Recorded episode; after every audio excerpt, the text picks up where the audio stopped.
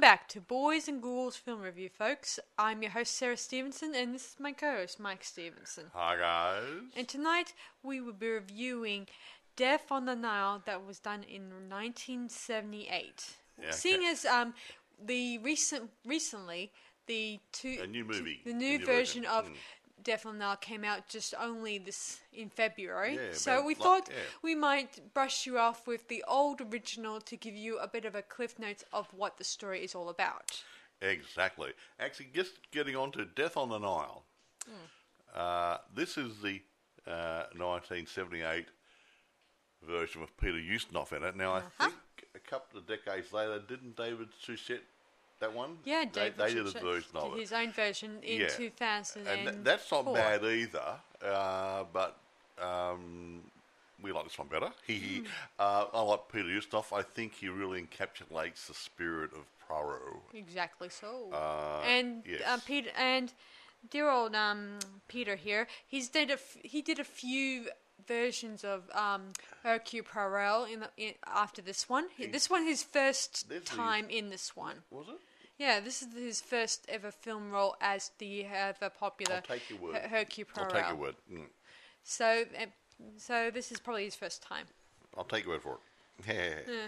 And he's did several other movies as the Oh, same right, 'cause, character. um, because because Murder on the Orient Express was done before this, and it was was it Peter um, Um, Peter Finch? No, I I, can't remember. I can't remember who the actor was in that. Didn't want to go to Egypt on in a hot summer sun and have his makeup on and stuff. He says, nah. Nah. So they chose to go in a totally different direction and get Peter Ustinov, who is a great character actor. Yeah. He, and he really made this role his. Yes. Yeah. So, who directs, script writes, and Mm, All the other good bu- things. All the Oh, groovy okay. stuff. Okay, here we go. My usual stuff, guys. There we go.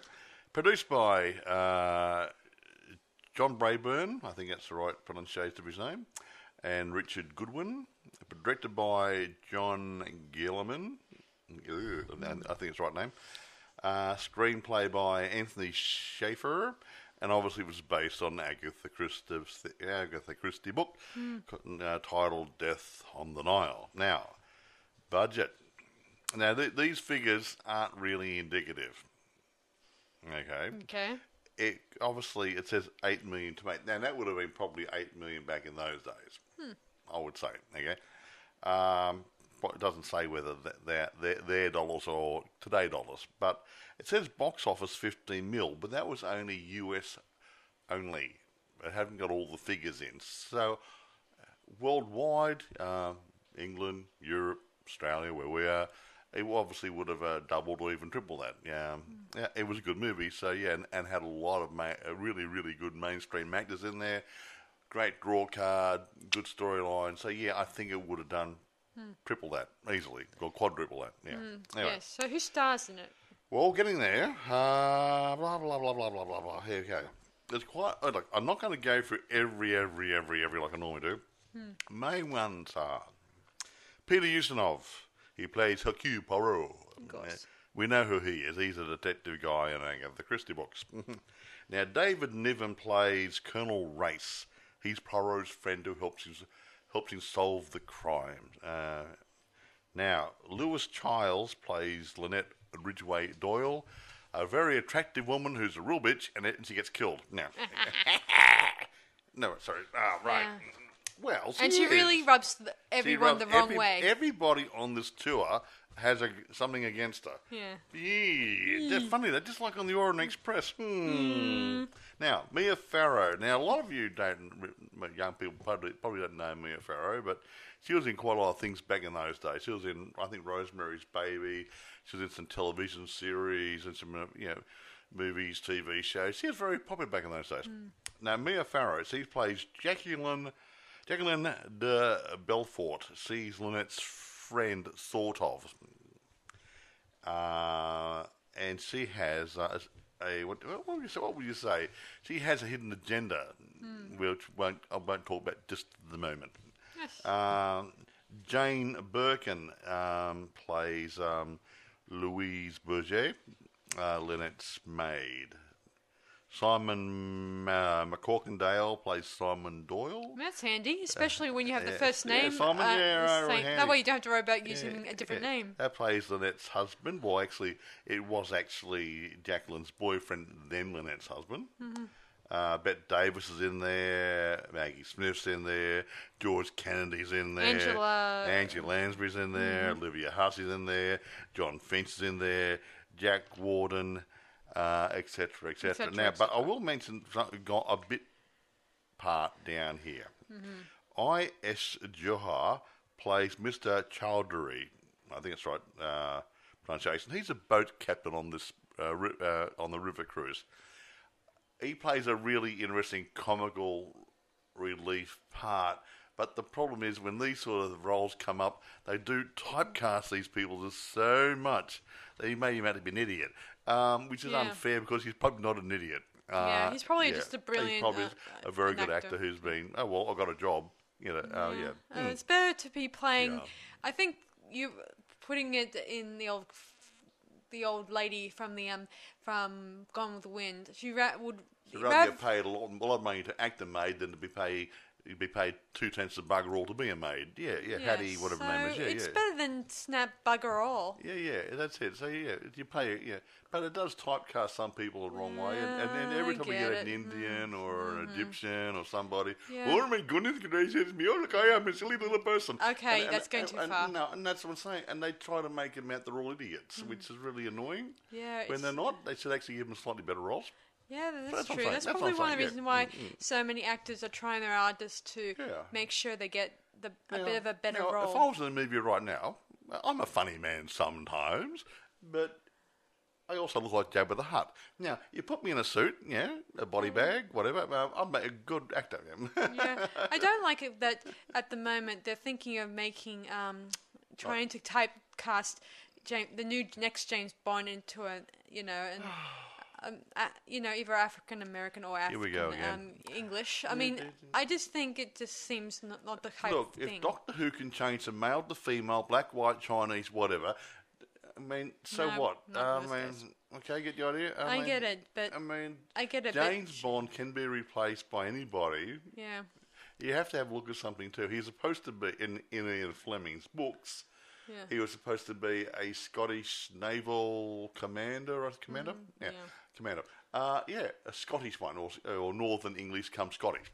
Now the point is, um, Yeah. if you get an Afro-American playing the role, it sort of takes away from the book. Or you get a Chinese Yeah. guy, an Italian, Bear or in mind, whatever. Mike, um, yeah, he, yeah. James Bond is sort of um, the image of, or at least the um, the appearance of Ian Fleming, even though he doesn't Yeah, look yeah, like yeah, that, but- but he's he took bits It- from it- it- wartime, it's but, his, but that's his that's his- alter ego because that's his alter ego.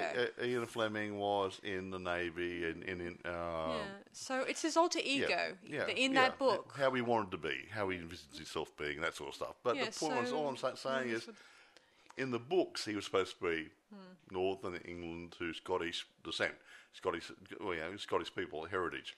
Uh, the point is, it doesn't have to be if it's based on a book. He could be a Martian. It really wouldn't matter. Yeah. Hmm. okay. yeah. Anyway, back to the story. So I'll start into the story Oh, itself. yeah. Roll on, Sarah. I'll have a sleep now. Okay. Yeah, yeah. So the story begins where Lynette Doyle's c- just returning home to her estate, a wealthy woman and a total bitch. Annoys everybody. Yes. I've got one of those here right now across the table. okay, right. Well, she's not like that bad. Not as bad as you, no. Well, no, she no. is a, as bad because she does rub everyone the wrong way or picks um, fights with people wherever she can. But she's not all, all, that bad. She has her good best friend um, Jackie, who's a who's um, Her next door neighbour or local friend or something or other. friend, Yeah, yeah. local school friend that she had when she was in school, yada yada, and she tells her that Lynette that she's engaged. Actually, I'll, I'll, I'll just stop here a minute. Jack, um, Lynette is really, really, really, really, really, really, really wealthy. Uh, and her money's being held in trust until she gets married. Then they they release all the funds to her. Now, Jackie, I would get the impression, doesn't have too much money at all. No, actually, she's broke, and same what could I say for her supposed um, fiance, who was um Well, her boyfriend. yeah. Yeah yeah. So they have no oh, no, they were engaged, weren't they? yeah. yeah, yeah, So they have no money to rub between them. So he didn't have a job. yeah, So she asked Lynette So- to give him a job at her uh, estate. estate. Lovely. Because he knows Roll about on. estates and he could run the place while Lynette is doing whatever overseas or something. yeah. So she tells her him tells her feel free to bring him along and um, she'll interview him. She'll interview him. So they drive they drive down and she meets him and all sparks start flying. And after a whirlwind romance, the engagement's off, and there's a marriage on to Mm. not Jackie, but to Lynette. Yep. Ooh. And this is starts stirring um, a lot of people. then they go on a holiday. Yeah. See, um, her Lynette, Lynette's uncle, um, what's his name? Oh yeah, An- An- Uncle Andrew. He's uh upset, a little upset that he she's gotten married or something. Because Uncle Andrew was was a solic- a lawyer, Um, a lawyer or A solicitor. sol- yeah, solicitor lawyer, uh, who has got control of the estate, all the assets of the estate and Yeah, monies so- until she gets married. But Yeah. he's been diddling the money, hasn't he? Yes. So Uh-huh. he decides. finger in the pie. So he decides to go over to Egypt. This is where they're honeymooning. Yeah, at. they're going on a, a, an extended holiday, and he, he and he caught up with them in their Egypt uh, leg of their honeymoon. Mm. Yes. So, and meanwhile, all this is happening. Another per- party is taking place to come to Egypt. None other than what's her name, um, Maria von Schuyler, who wants to go there so she can obtain the net's necklace jewelry. Because it's a very valuable pearl necklace that's made of real, actual pearls. Well, Yeah.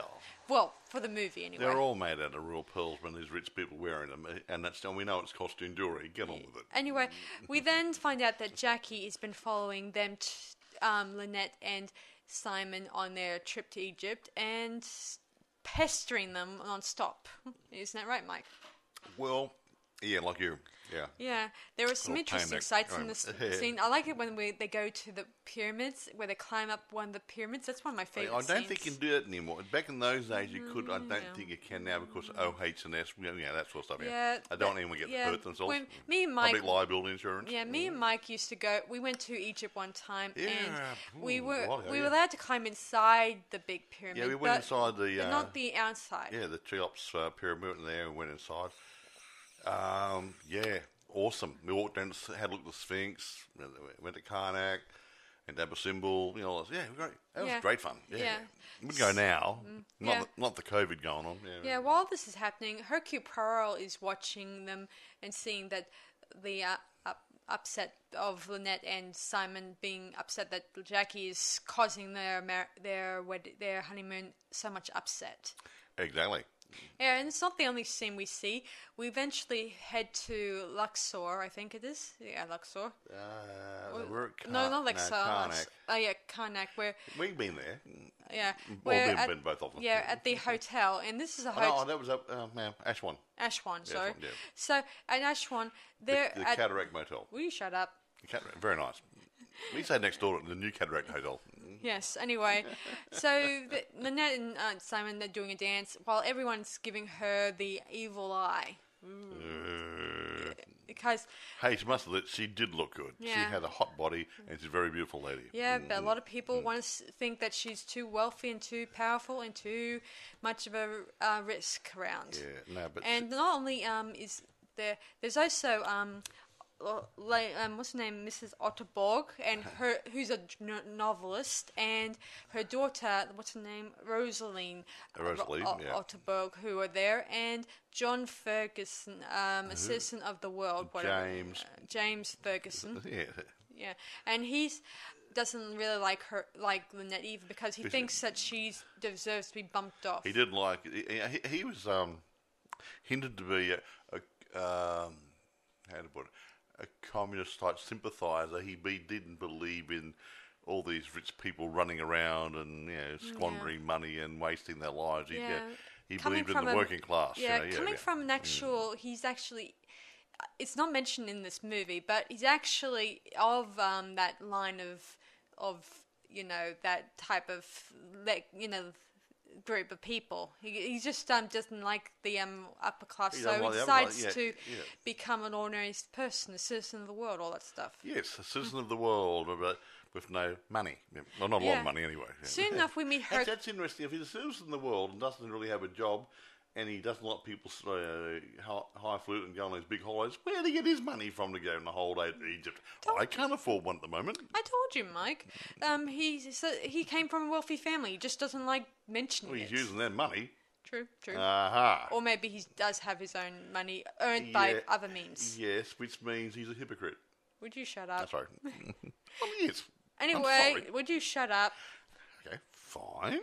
So anyway, um, we then meet Colonel Race and his reasons for being there. He's oh, even though he explains to Hercule Poirot that he just came down for a na- nice holiday, but in reality, he's there to stop um, Andrew from getting her, Lynette, Lynette to to sign, over- her property or Yeah, over he, he, want, he everything. wanted to trick her into signing a power of attorney so he can re- re- remain in control of all the goodies. Yes. S- But luckily enough, he's there But- to uh, to stop him eventually. Yes. he stops him, uh, and uh, Lynette says, "Oh, I don't normally sign paperwork without reading it first. Yeah. And he was going to trick her into signing anyway, but Yeah. um, Colonel Race talked her into uh, not, and she didn't. Anyway, back to the story. Um, Jackie appears, and this upsets Lynette and sh- and Simon. And Hercule decides to approach her, tells her to bury the dead, meaning and stop You- you um put this. the past in the past. yeah, but Yeah. Jackie thinks that Simon was hers, her possession, and that she deserves a little happiness herself. But fortunately, that happiness has been taken away by her wealthy friend. So she wants to take her her evil revenge on them by tormenting them wherever they, they Yeah, go. popping up in the most in, uh, inappropriate times. Yeah. Yeah.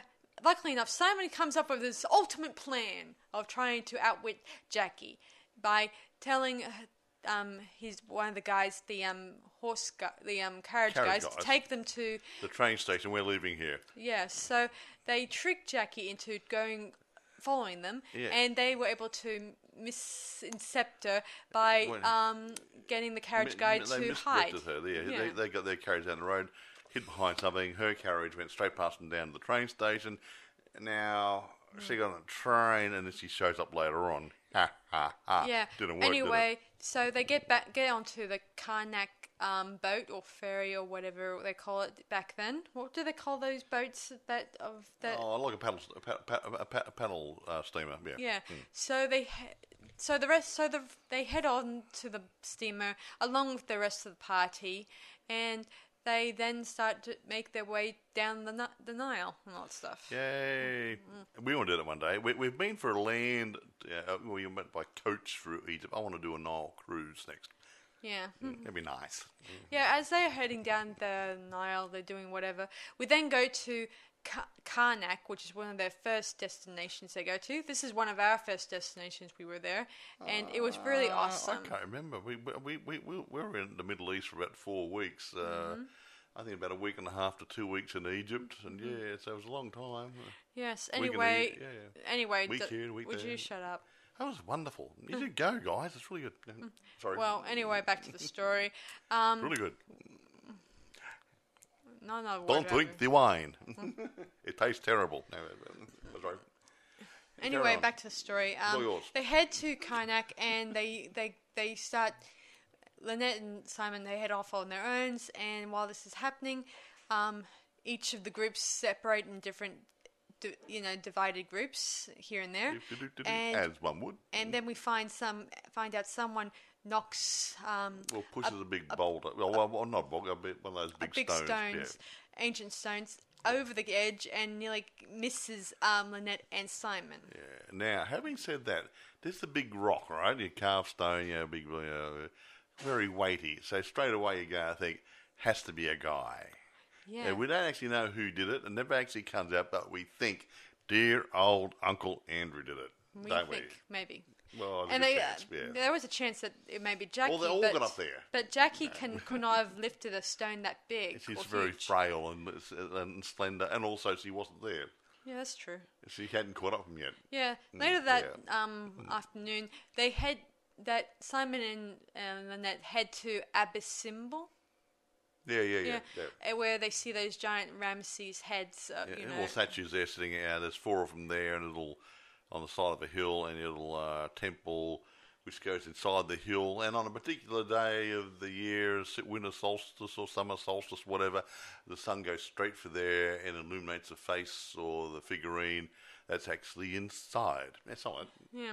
We've been there too. Yeah, and then he, they run into Jackie, and um, up, this upsets Lynette so much she starts screaming, "Get away from me! Get away from me!" All that stuff. Just about wet her pants, she did. Yeah, and eventually they head back to the steamer, and Jackie joins them. and Jackie tell um, Hercule Poirot tell approaches her, telling her you you couldn't bury your dead, so you cannot stay away. And she says she nope. couldn't be fooled by any trick that Jack that dear old Simon pulled. but yeah. she says she'll continue following her star wherever it leads. And Hercule Poirot says even to hell, it's, I mean, even to disaster. And she adds even to, to hell, hell, itself. itself. Very mm. dramatic. Yes. And this is where on the steamer we find out that Lynette ha- annoys a lot of people on the boat. Like she makes enemies of everyone, including uh, Madame Otterbourne, who, as it turns out, was writing an unflattering um, bit in her book. Oh yes, she wrote a book. I don't know what the book was called. I didn't see what the name of the book yeah, was, but neither. she had based a character in her book on Lynette. Yeah. And it was clearly Lynette mm-hmm. uh, uh, in there, even though it didn't have the yeah. right name. Yeah. But it made her out to be really something really nasty yeah. and horrible. And the maid servant to um, Schuyler, she, her father's did business dealings with um, Lynette's father, and that kind of um, ruined their family. Lost all his money. Yeah, and let me see. Um, oh yeah, the um, Doctor Bessner, yeah, who's um, on the ship with them.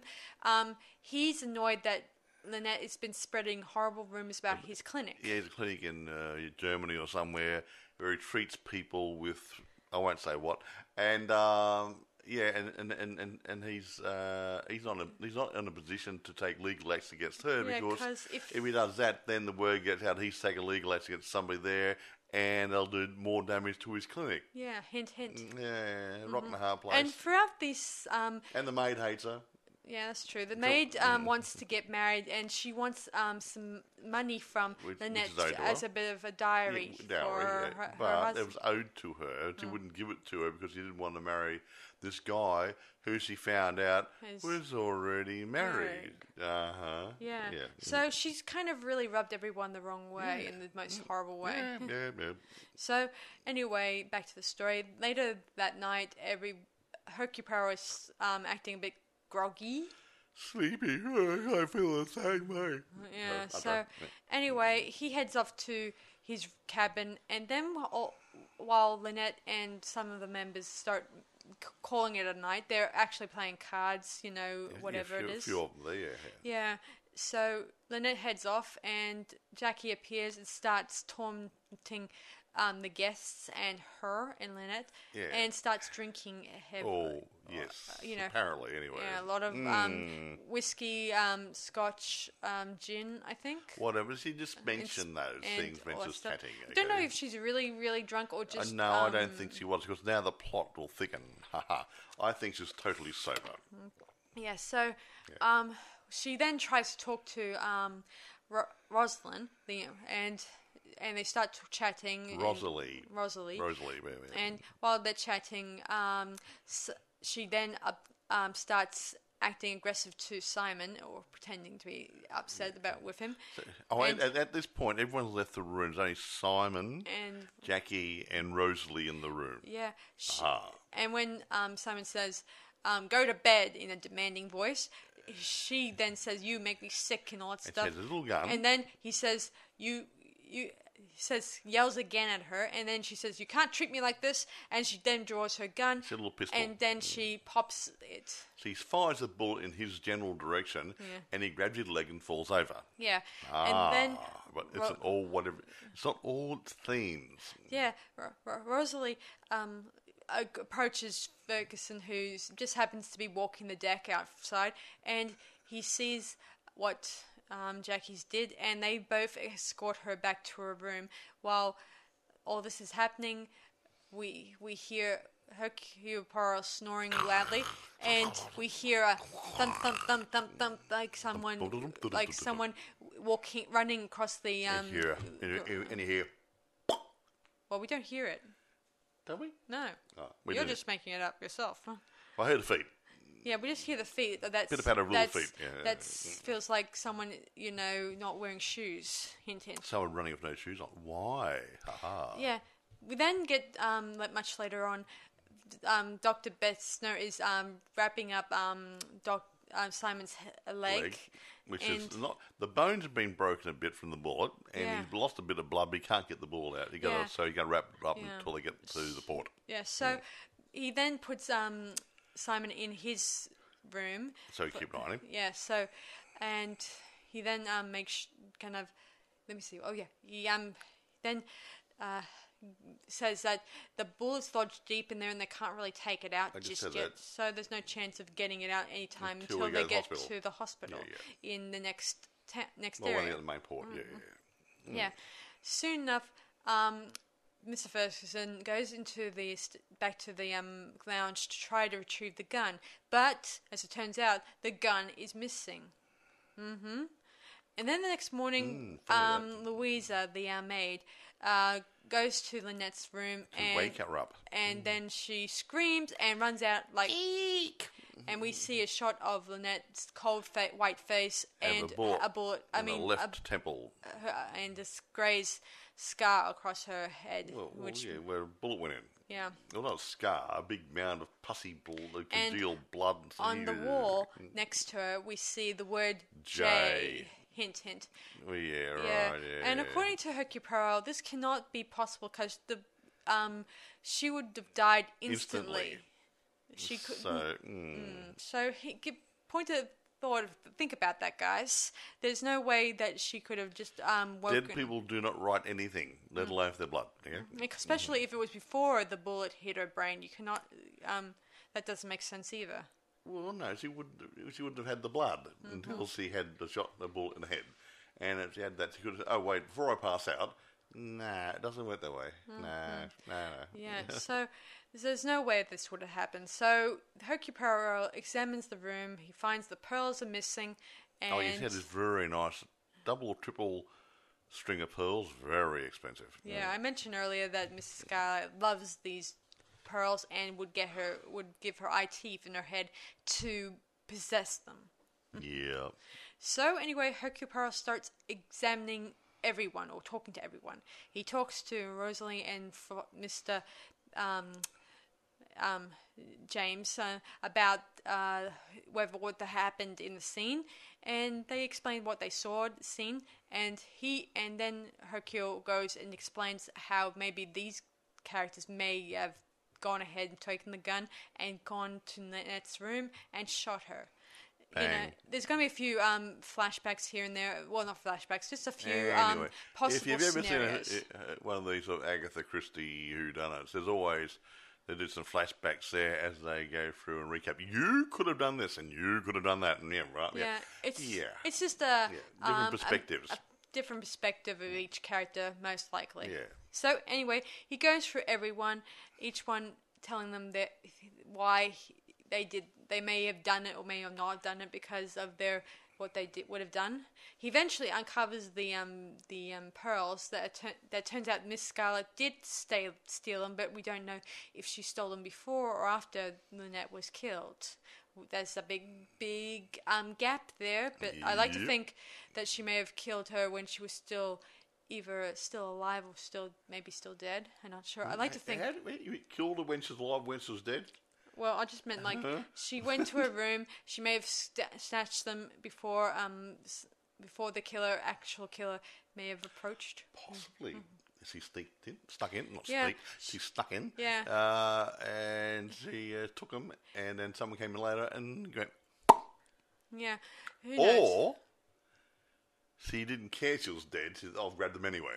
Yeah. Anyway, Ah. she, she knew she was gonna. This would mean jail time, so she then put them back around Lynette's throat when she's in the In the- in the cool room. Cool room. Yeah. And her- but Hercule Poirot knows right away that she's See, definitely taken these. but that doesn't mean she actually killed her. But he knows No. that too. But they, it's funny. Uh, having said, um, they put the dead body in the cool room Hmm. where they kept all the food. Ugh. Now, I know it's disgusting. Now, you put that from a bacteria perspective. Um, it's not the best place to put the body, even though it's going to keep it from going off a bit. It might it might send the food a bit funny, but um, Yeah.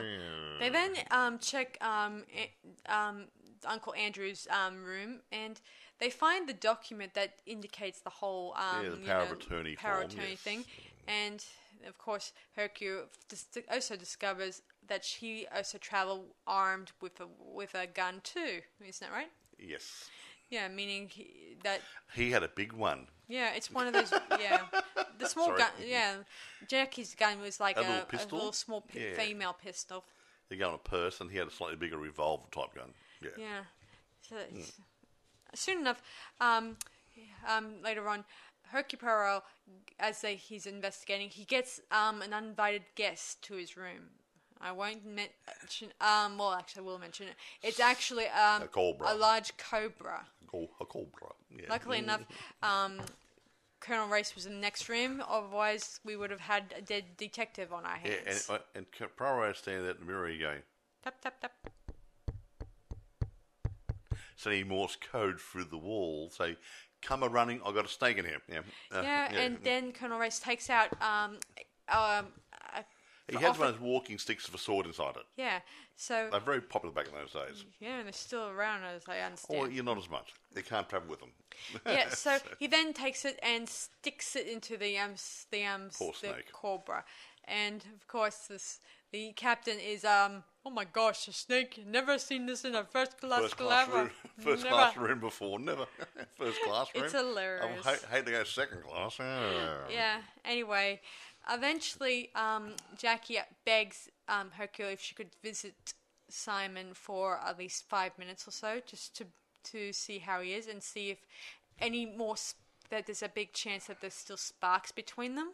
Even though there's a big chance, maybe maybe not, but there's a big chance. So they he allows her to step to see him for five minutes or so Yeah, lovely. while um, True Bessner, love. while Bessner and Hercule out of the room. So they head out of the room, and Hercule gets himself changed for dinner, of course. And later on, we find out um, the maid Louisa is Louise. Louise is also killed, and we find out in an interview that she said that if she was awake, that she would have um, definitely would have seen the murderer enter or leave the cabin of her if, I, mistress. if, if I was Hmm. hinting that she saw something, aha. Yeah.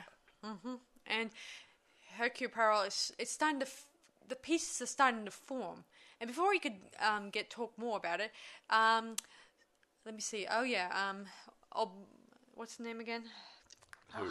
Um, the um lady who's the novelist again. I keep forgetting names. Um, oh yeah, um, Mrs. Kyler, whatever. no, not Mrs. Scar. She's not the novelist. She's um, Oda Bo- Oh, Ottenberg, yeah, whatever. Yeah, uh, she then approaches yeah. Hercule Poirot and tells him that she knows who killed the maid Yeah. and possibly Lynette, possibly. Yes.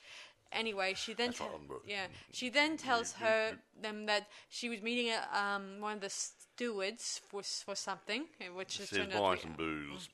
yeah, and while she was buying them, she then hears a scream and and someone coming out of the maid's cabin, and as she as, slow, as the person slowly emerges, we then flash to the present and and the Mr. Obdobon is killed by uh, the assailant, Uh-huh. uh, by the killer. Yeah, a nice shot through the forehead. Yeah, and um, I guess um, Rosalie was a little upset because she's That all was a mummy. Yeah. Of course you'd be upset. Yeah, and I'd be upset being shot too, And- just quietly. You know. and- so James Okay, um, um, Ferguson says that he'll look after her. there, and there, darling. Yeah.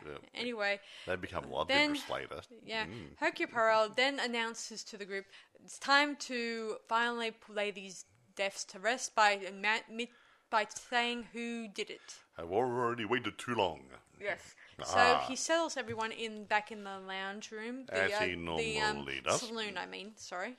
Well, it's- yeah, we yeah, the booze place, yeah, the dining room, whatever. Yeah. Yeah, Mm, yeah. So they sit settle in, and Hercule goes around talking about um, what occurred and how Louise, the maid, um, h- her last statement where she says, "What did she say again?" She said, Na- "Naturally, if she was awake." Naturally, if I was awake, I could have seen who did it. Yes, so she has seen it, but at the time when he she was telling them this, But why? there were t- there were three people present when she said this. That would have been Colonel Race, Hercule and Simon Doyle. Yeah. So Simon could hear what she was saying. So- Because she knows something. Mm. Yeah. So we then flash to um, the night of question, and we. F- oh yeah, I should mention there were three bullets fired from that gun. Of Oh, well, you just can do it in chronological. Okay. Well, okay. See, there's three bullets. One was one of the spent blanks was replaced uh, with a fresh cartridge, so it ain't looked like two bullets were fired out of the pistol Hmm. Yeah. instead of three. See, Uh, so- the reason I now I, I should have mentioned this earlier. They they found the discarded gun. As it turns out, it was wrapped in a um, scarf. Had Miss, uh, uh, Miss Schuyler's, yeah, that, Yeah. yeah, yeah, Yeah. Scarf was And- thrown overboard of an ashtray, and blah blah blah blah. and there were yeah. two one shot fired fr- through the um, scarf itself. Yeah, and and the thing is, why? Why is It's because a. yeah. See, You want to get you want to get onto it? You, Yeah, you, sure. You're, you're waffling now. Yeah, so Hercule goes on to say maybe they sh- sh- it was the first shot bullet that killed that hit Simon, but we have a witness. We have um, Rosalie who witnessed the bullet being shot through shot. at, at Simon, but not into Simon, and that was a trick. yeah, so we Hmm. then have the other bullet, but there were scorch marks around um, Lynette's head, which indicate s- that oh, it couldn't be um, a wasn't- no, didn't use the scarf to si- to muffle the sound. Hmm. So who used the scarf to muffle the sound? Yes. So moving on. So we get to the night in question where the bull, the um, bullet gets into Simon's leg, and then Jackie's and Fer- Ferguson and um, Rosalie are on the other side of the um the um deck where she's getting um given the right treatment by everyone, and then we we see we flash to Simon who's who's no longer cra- crouched near the uh, couch from pain. Because he wasn't shot.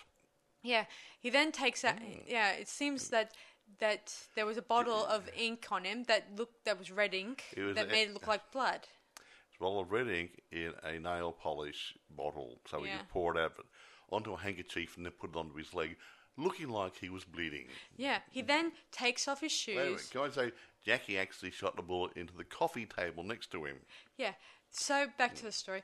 So he takes off his shoes, grabs the gun where um, Jackie f- dropped threw it, it, conveniently, and then he runs quickly down the um, other side of the boat. and that's what Poirot heard in his sleep, or other people might have heard. Yeah, and he enters um, Lynette's room and shoots her in the head.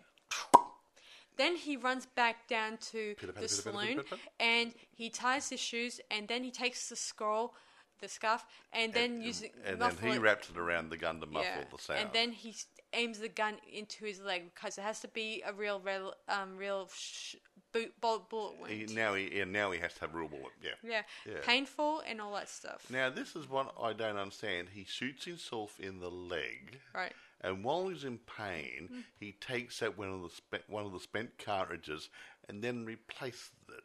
Why wouldn't he replace one of the spent cartridges before he shoots himself in the leg? Because he's going to be in so much pain, he might not have been able to reload the gun. Mm, good point. Ah, So back to the story. Um, he then takes an marble ashtray, the scarf, and the, the stained handkerchief and wrap them into a bundle and then throw them over the side. slash. And then he takes a clean handkerchief and clutches it at his leg and Where he's really bleeding. where time. he's in real agony this time around. Yeah, it would it hurt? He's, oh, he shattered some bone at the same time. Yeah. Of course, mm. Bessner is a little skeptical. He thinks that there's no way He that could've- Simon could move and kill Louise or or anything like that. But unfortunately, Tricky. that's that's where Simon has an accomplice to this murder thing. As Uh-huh. it turns out, it's actually Jackie. Jackie, who um, was the mastermind behind Yeah. all these this Yeah. sort of thing. Simon was going to put a snake in uh, Lynette's bed or something or other. wasn't he? Yeah, yeah, yeah. yeah. but he- um, use it for- used it for another for victim. Hercule Poirot. But luckily enough, she says that she's glad she didn't kill him because I don't. I think she's fond of him. Or in a He's a nice, nice man. Anyway, back to the story. She, when she went to visit um, Simon in his room, in the um, Bessner's room, they con- consult each other, telling him. He tells her about how Louise is is blackmailing them, and they so they she takes some money from Simon's um, wallet, and she heads down to um, Pay her off, to- supposedly. and she takes with her, aside from the money, the scalp, one of the um, Mr. Dr. Bessner's scalpels, Yeah. whom she then slices her throat. And they cut really, really good. yeah, she then gr- takes the money quickly, and but leaves a fragment of a one, a, like a- Thousand franc note or something yeah, other. Yeah. hint, hint. Hint, hint, hint. Yeah. And then later on, when um, when Otterburg um, tells them uh, her statement of how who killed Louise I saw him. Yeah. And, um, um, Simon at the time who heard this sort of stuff was at the time with them, and he was shouting through. Oh, no, he wasn't. the He, he raising his voice loudly, so he yeah, inordinately too loud. Yeah, So Jackie can hear him in the next cabin. Yeah, this um. So quickly, she goes to um Andrew's um you know s- Room and and grabs grabs, the gun and then shoots Through the window. in the head. Straight, a great shot. Yeah. And then she drops the gun and hides in her room quickly. and pretending, oh, I didn't. Oh, I was in my room all the time. Mhm. Yeah. Yeah, right. And then there you have it. And yeah, And of course, Simon thinks, nah, this is not true. You, you're just blowing your own tuba. you've got no proof whatsoever. Yeah, but luckily enough, Hercule has a bit of a sleeve, um, something up his sleeve. He says, well, we can always get a moulage test done. Which Yeah. I, I now uh, in the movie explains. I don't. I believe it's a real test. What do you put wax?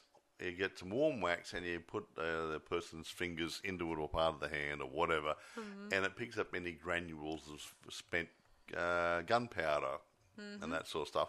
And they put it under a microscope or do something and test it or chemicals.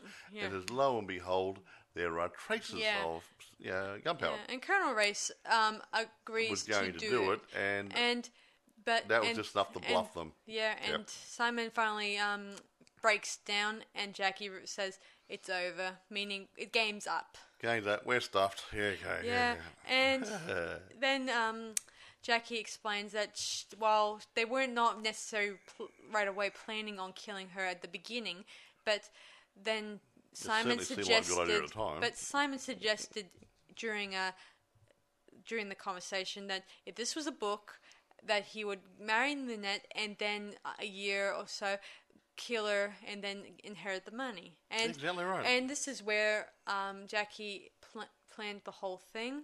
And then, Hmm. While everyone is, while everyone wasn't looking, she steals the her pistol from the table that that was, um, Yeah, what- and she turns to see. Uncle Andrew's gun. Yeah, no, Yeah. it wasn't. It was actually hers. her small one that Her was small one, yeah. recovered from the Nile. Yeah, yeah. So she takes the gun and she approaches Simon. She shoots him in the head and she shoots herself in the head, Goodbye. killing both themselves. Now, the end.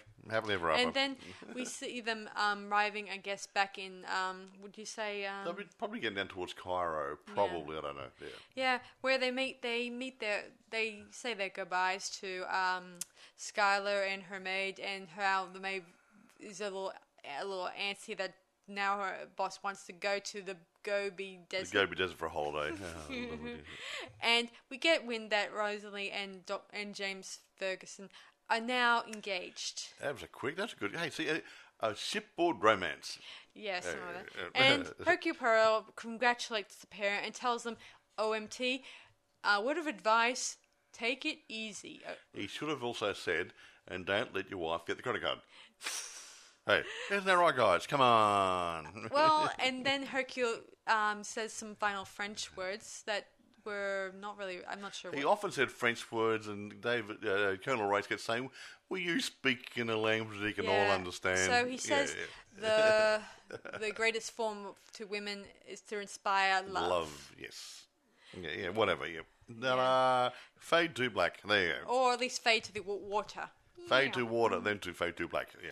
yeah, There so. I like this movie. I mean, as as I've told you guys in the past, mysteries and thrillers they're the inspiration look- behind horrors. Well, yeah, well, yeah. It, it, you take you take a how do you put it? You take a good murder mystery, and then you throw suspense thriller into it. That's where you get something like these sort of movies. True. You get a murder mystery, Hmm. suspense, th- not quite thriller, but you got suspense. Where who's Hmm. where's this going? And you keep sitting on the edge of your seat, waiting. Okay, what's happened? What's happening next? Hmm. And in the end, you say, "Didn't see that coming." Uh, yeah, and that's what makes a good story. Hmm. Yeah, I agree, and I do think this movie was worth watching.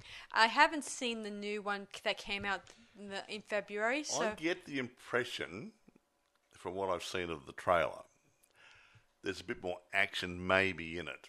Yeah, Uh, it- people are a little bit more animated. yeah, and I think that different the, style of filmmaking. and I think the yeah. story is slightly changed, but I won't go. There are a few things different, yeah, I noticed. I Yeah. picked up from the trailer, but it's still going to be the same basic storyline, yeah. Mm-hmm. Well, actually, now talking about, I'm going to get onto production and a few little thingy wingies here.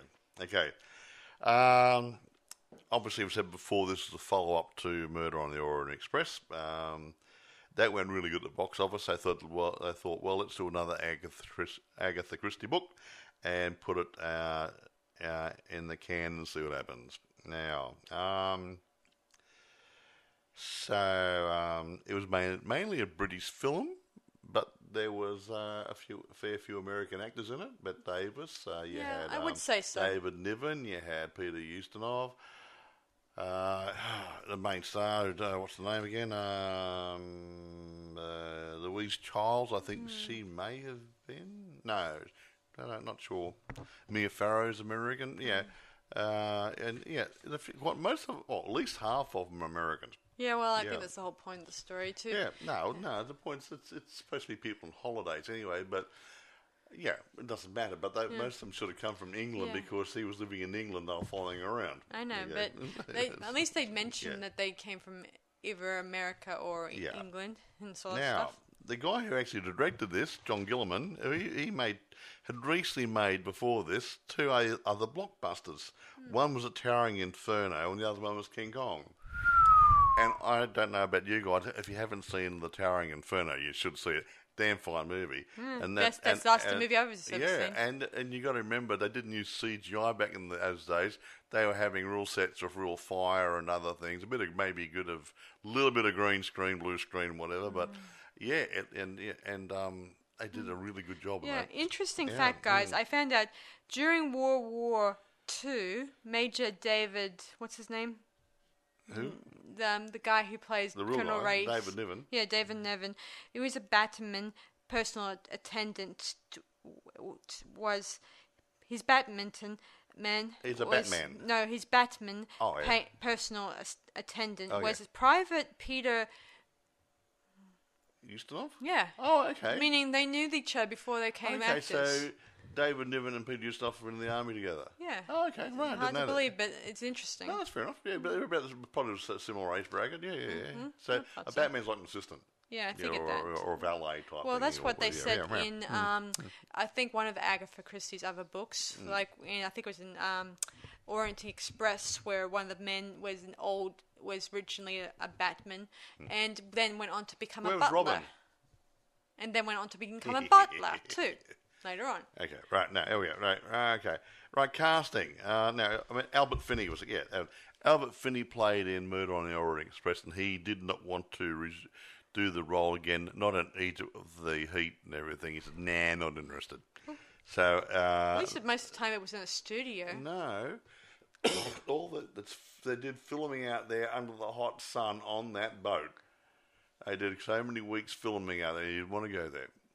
I read somewhere they actually uh, even made a duplicate of the boat and did it in, a in the studio. You quite finished? I'm just telling you what I saw. I've got my scene. notes here as well. Okay. I saw it. Uh, uh, I Can saw I it say my notes? I saw it a a, scene in the um when they had to um do proper Yeah. shooting um inside a studio. They may have, but can I go on with this? Uh-huh. Okay, right. Okay. Uh, he got on to Peter Ustinov who's a good character actor. He's, he's played Nero in a movie and other things, and he plays really good character roles. Okay. Um, So uh, we had, you know, obviously here we got the shooting part of it. The film was shot for seven weeks on location in Egypt. Yeah. That's why Albert Finney didn't want to go to Egypt for seven weeks dressed up in costumes in front of the camera. That's what I was trying to say to you before. But I have seen the boat on an actual film set in in in probably in either America or Europe, Fine, and it was inside a studio. fine. I'm just saying, it was there was a studio, there was uh, there was a green screen and or not a green screen, it was and fake water in the in the area Uh-huh. in the thing, and the boat looked identical. It was probably for all the scenes when you they in case they couldn't they would have to deal they with They may um, have had a dummy sound one made problems. Up. They might have had, and that was getting on to the next bit I was going to talk about. Uh-huh. Okay, thank you. Four weeks, uh, four weeks filming were on the steamer Karnak. They were on the boat for four weeks. The historic ship SS Memnon was the actual real name of the boat. And the rest of the places, uh, such as Aswan, Abu Simbel, Luxor, and Cairo. Okay, right. They may have got a dummy of the boot, boat back in there to do some of the shots. You know, like you know, when they're standing up the top there and doing things. Okay, most of the time the ship was conveyed by smaller boats, as the engines had been turned off because they made too much noise. Mm-hmm. They, it was picked up by the the audio gear. See? Yeah. Okay. No, they were on the boat. They're on the river being towed by smaller boats. I just said you didn't say anything. Okay, I just said it. Okay. Mm-hmm. They were on the boat being dragged down the river by smaller boats because the paddle wheel made too much noise for the audio guys. Mm. All right, so they were on the river. Okay. Desert filming required makeup at 4 a.m. in the morning and shooting at 6 a.m. to accommodate a two hour delay around noon when the temperature hovered around 54 degrees Celsius, which is about 130 degrees Fahrenheit, which would fry an egg on your head. Okay? Um, now, this is a, getting back to this, you talk about studios. Bette Davis Riley commented, in the older days, they would have built the Nile for you. Nowadays, films have been travelogues and actors stuntmen. So this is being funny. so, Anyway, an interesting fact is Maggie Smith appeared in Evil Under the Sun, prob- which was, was the next probably movie, wasn't it? yeah, the next movie that yeah, was. yeah, let me see. Um, it was. Let me see. This was done in 1978. So Yeah. let me see. that was the next That movie. would be um. Let me see. I guess that would be um. Five years later, I think. and, that, and I think that was the last one that he, uh, yeah, Poirot was in. no, Was it? Another one, that was it? he did appointment. Uh, you know, de- def um, um, appointment. with, but with Yeah, death. that was, but that was, I think it was a telemovie, that one. yeah. I think, yeah. Yeah. And I think he did Yeah. another one. I'm not Yeah. sure how many more No, I he think did. that was the last two. I think. Anyway, I won't get into too much more. Um, but everybody on set, being professionals, worked well together. He didn't have any people with attitude problems on there, and they said they all worked together. The, the seasoned actors were laid back. Said, "Well, okay, here we are. We're- Okay, it's hot. Who cares? We'll just do whatever." And yeah, they were quite easy to work with. Well, that's a bit of relief. So, uh, so the director was really, really happy. But here's something you would probably would not like: What's that? the producers refused to let the director or the DOP, director of photography, director of photography, see the rushes for the day. That's as soon as you got them out of the camera, put them in the can and send them back to us, so we'll get them developed and we can look at them. So they couldn't actually see if they're any good.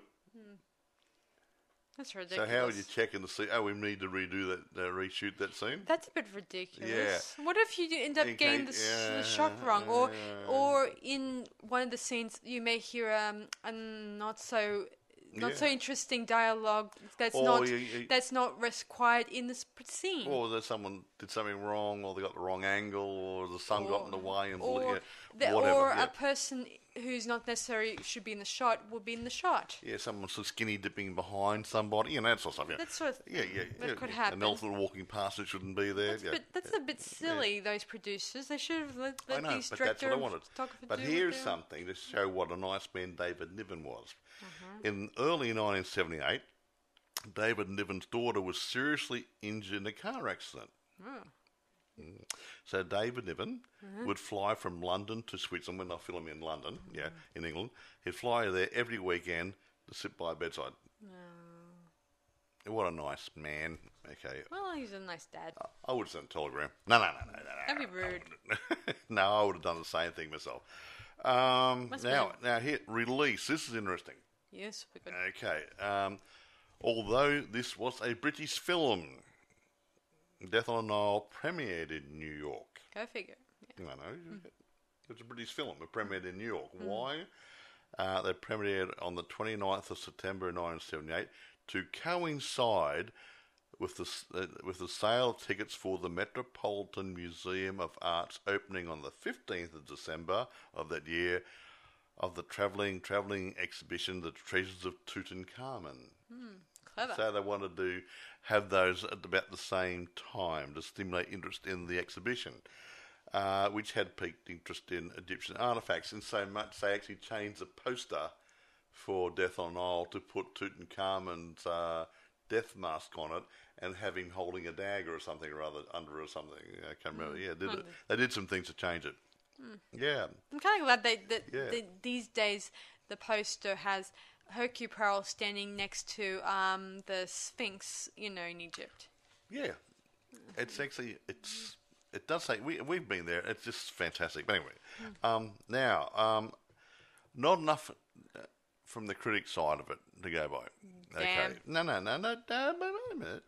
The original crit- critics' response had mixed feelings about the film.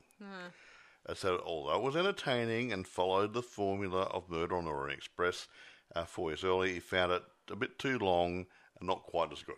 Now, no, they, they didn't say anything else. He concluded that the screenwriter, uh, Anthony Shaffer, and the director, John Guillermin, uh, were not quite as suitable as uh, Paul Dehn and uh, Sidney Lumet, who had been working on Murder, Murder on the Orient Express, Murder on the Orient Express a few years earlier.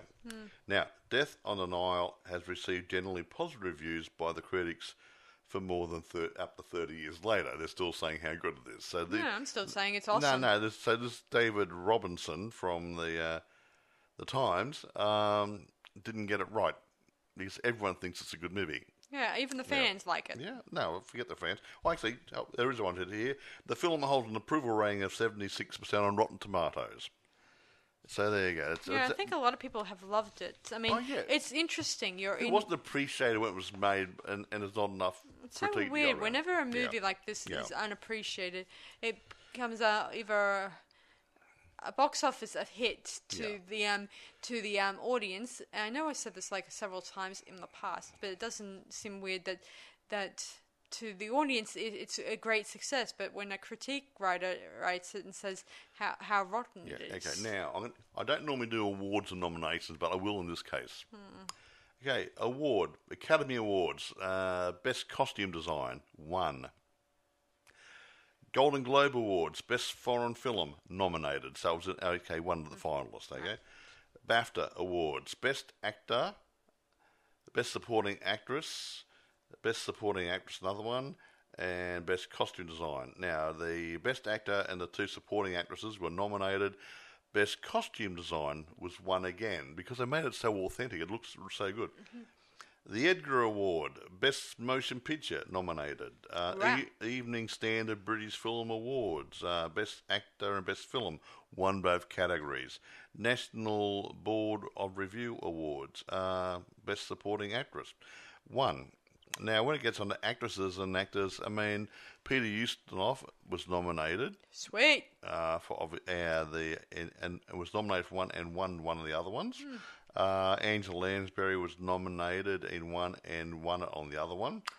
Uh, Maggie Smith was was nominated. So the good actors who carried it, um, yeah, did a good job. Yeah, it seems Hmm. the reviewers were a bit wrong on the um, front about the production. It seemed Yeah. to have done a good job in um, getting some good yeah, awards so out of some it. good awards. Yeah. No, now getting back to the sequel, you were right. The third Poirot film, Evil Under the Sun, was meant to be released in '79, but was released in 1982.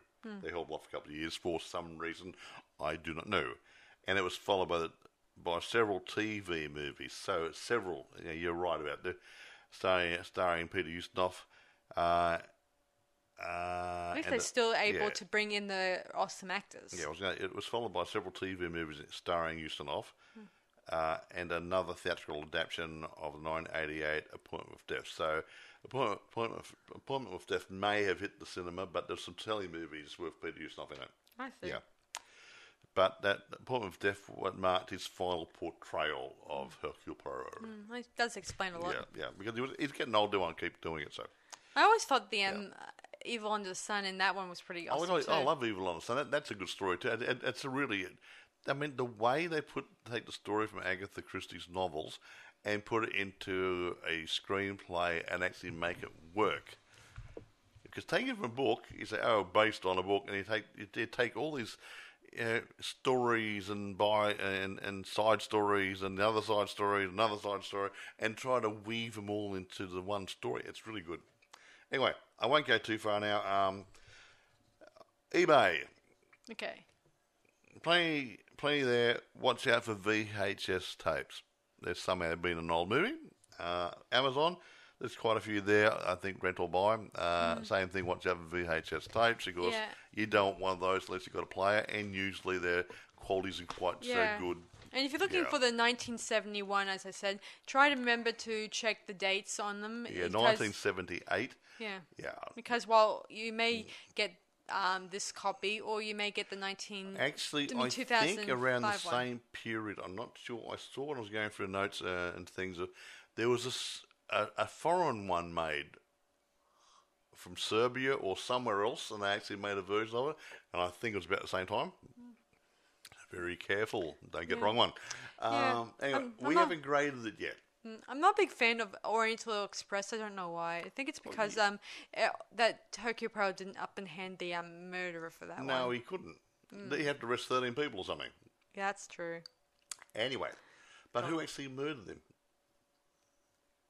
Didn't you didn't get drugged or sedated He first? got drugged and sedated, whatever. Yeah, and then the But- first people could have, the first person's blade might have killed him, but everyone had a go. He's like Hmm. Yeah. Uh-huh. a pincushion in the end. Now, what I'm going to say Go is on, you're saying. Grading time. Okay. Oh, look, I'm going to have to. I cannot fault this movie. Me neither.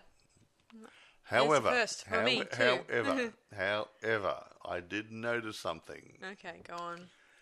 If they were going down the river Hmm. from Aswan down to Cairo, some of the stop-offs were out of order.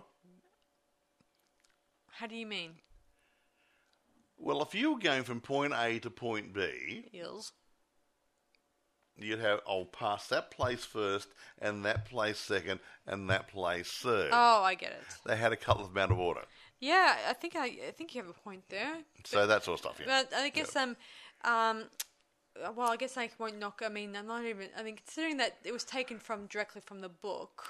So Well, have, have a think about this. Where were they started off? The pyramids.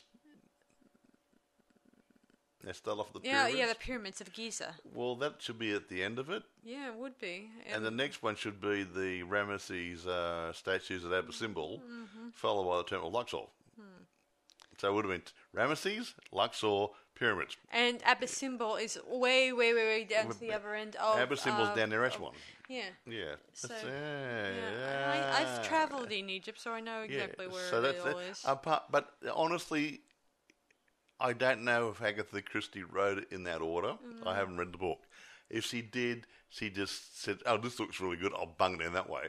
The average person who hasn't been to Egypt won't know, so it doesn't really matter. Yeah. But I'm not going to take any points off for that one because it, the filming is just so damn good, and I don't know how they actually film on top of the pyramid. Hmm. How the hell they got the camera crew up there and the sound guys? Oh wait, wait, wait! Now I remember. Um, Was that- I think in the book, Abu Simbel was not mentioned in the um where they were going to. Okay. They mentioned Karnak, obviously, Yeah. and they mentioned uh, the bit where the, pyramid? boulder hitting her and all that stuff. Yeah. But they didn't mention um, anything about the pyramids Ah, or okay. That- anything that was like added in that for- was n- it was when they did the script. yeah. So they Naughty were probably guys. they were probably looking for the most uh, awesome Oh, uh, eye-catching no, it places looked great. I to mean, shoot. for those of you, for those of you people who like travel logs, and like seeing exotic place like a James Bond movie or something else where they go on location. This is great. This is a great eye fest. It'll mm. teach you a way to a foreign country which you probably won't ever see. Yeah, because I remember in even a James Bond movie, I saw it a, Abu Simbel in, in one shot, Yeah. and then the next minute I met Cairo. I mean Karnak. Yeah, so they're not that close together. They're not living mm, that, that yeah. close. I mean, I have been to Egypt. and I know the location Anyway. down there. So I'm going to give it 10. Now, I don't normally give it 10, but I cannot find anything wrong with it. Yeah, apart from So, yeah. location, whatever does not matter to me much. But I did, I do think I like to give this ten out of ten too. Yeah, we don't often do this. Yeah. I often do. I struggle to do a nine, nine and a half on a good movie. If there was a This is shot, 10. if, if for some reason if the camera crew was in the in the mirrors or in the windows, I'd probably then. Well, that's another point too. Um, you got to look at. I mean, if they're filming on location, if they went to the real ca- old Cataract Motel and they're in their bar dance floor area, there wouldn't have been a lot of room for a filming crew to get in there. That's true.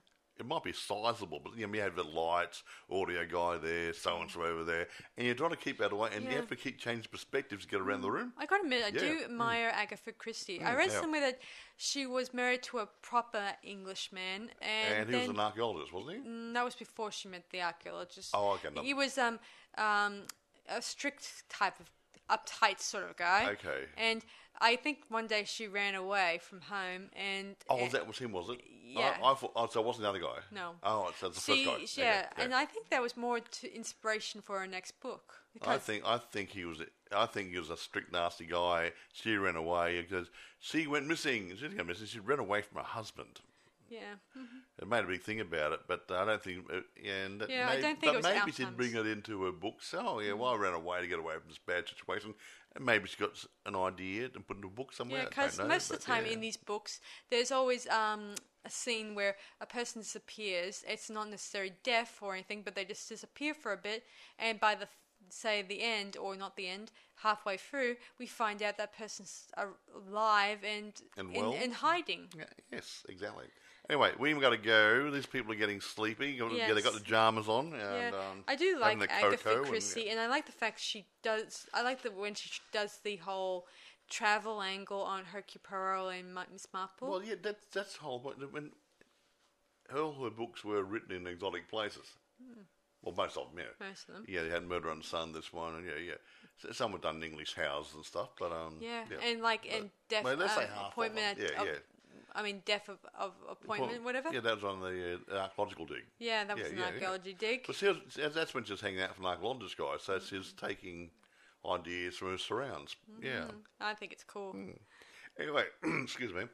Let's kill it. These people want to go to bed. Okay? Yeah, so thanks for listening to this latest podcast, everyone. I hope you enjoyed it, and I hope you may check out um, both Death on Us, the, the one that's coming up. Yeah, the new one I think is a bit more action involved in it. It's just it's more, a bit more animated, where Yeah. um, the old one's a bit, a little bit more like a suspense thriller drama type. Yeah, Yeah, yeah. and check out this one to get a few ideas of the story, actual real story from the actual book. Yeah, yeah, get a book. Hey, the thing, the things that it's made out of paper and cardboard and stuff, and it's got words inside it.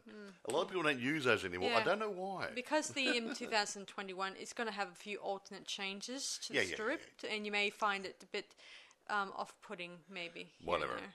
Anyway, I guys, mean, I find those story can we say goodbye now? Okay, okay. Thanks for everyone for watching, listening to us podcast. And stuff, yeah. We'll talk to you guys very soon on our next one. Bye for now. Bye.